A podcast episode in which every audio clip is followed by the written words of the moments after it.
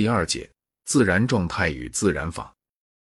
在第二篇政治论一开始，洛克说，他既然说明了从父亲的威权追寻政治威权的由来行不通，现在要提出他所认为的统治权的真根源。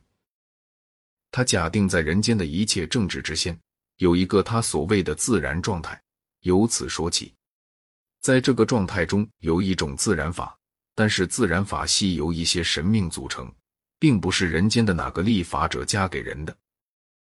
至于在洛克看来，自然状态到底有几分，只是一个说明性的假说。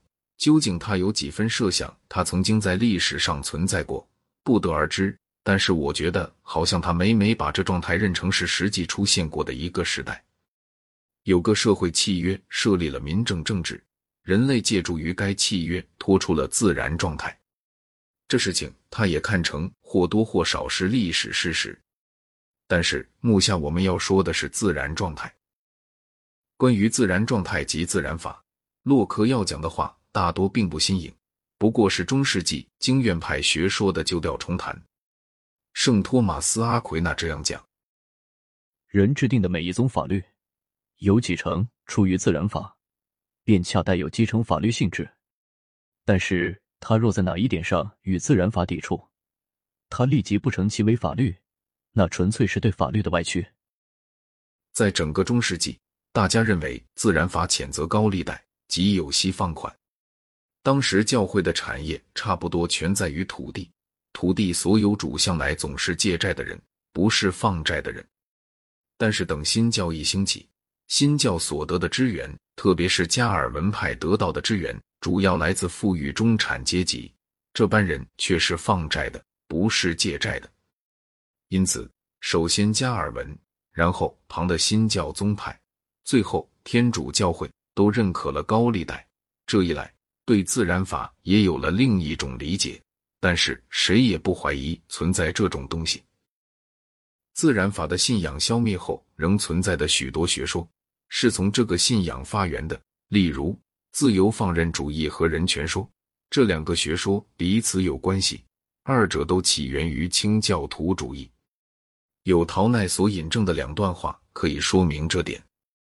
一六零四年，英国下院的一个委员会发表《全体自由臣民关于自己的土地，又关于在自己所专务而赖以为生的职业中自由发挥勤奋一事，天生持有继承权》。又在一六五六年约瑟里写道：“每人借自然与理性之光的烛照，都要做有利于个人最大利益的事。”这是无法否认的金科玉律。私人的腾达向上，就会是公众的利益。若不是因为有借自然与理性之光的烛照几个字，这满可说是十九世纪时写的呢。我重说一遍，洛克的政治论中新颖的东西绝无仅有。在这点上，洛克和平思想而博得名声的人大都相似。一般讲，最早想出新颖见解的人。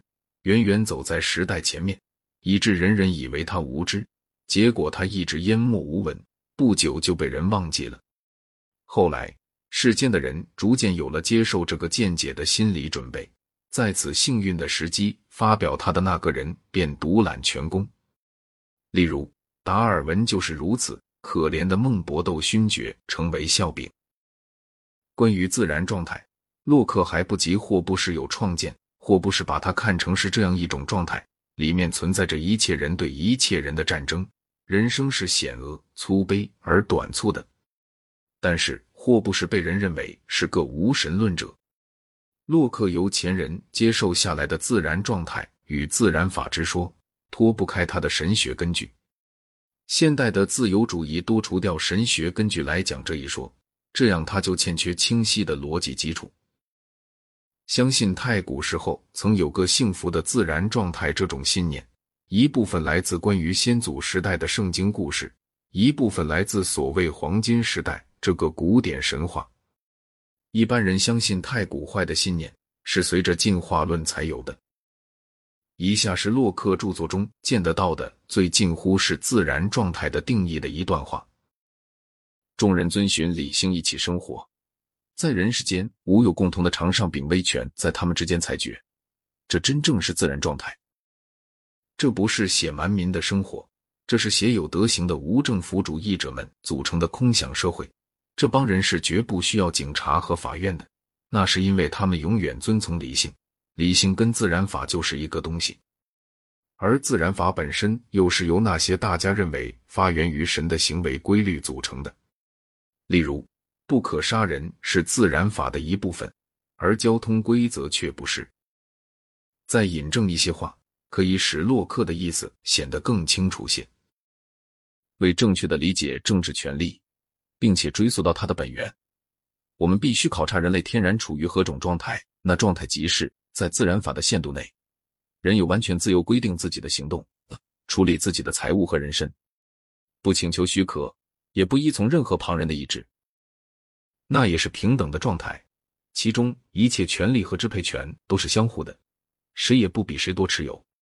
有件事最明白不过：同样品类的被造物，无分彼此的生来就沐浴着完全同样的自然恩惠，就运用同样的官能，那么相互之间也应当平等。无隶属服从关系，除非他们全体人的上神主宰明显宣誓意志，将其中一人拔举在他人之上，做出明白清楚的任命，授予他对统治与主权的不容置疑的权利。但是，尽管这自然状态是自由的状态，却并非狂纵状态。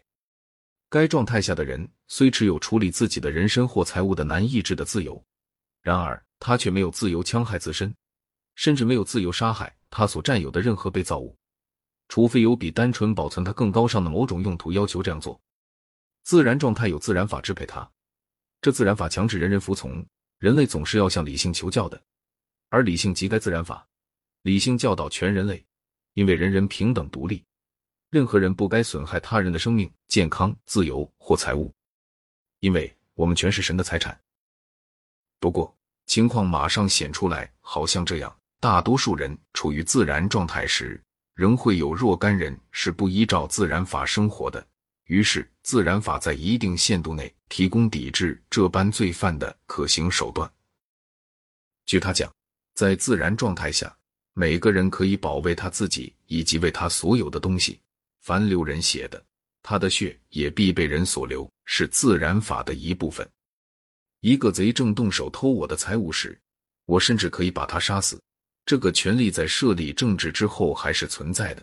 固然，若存在政治，假如贼跑掉，我必须舍弃私自报复，而诉之于法律。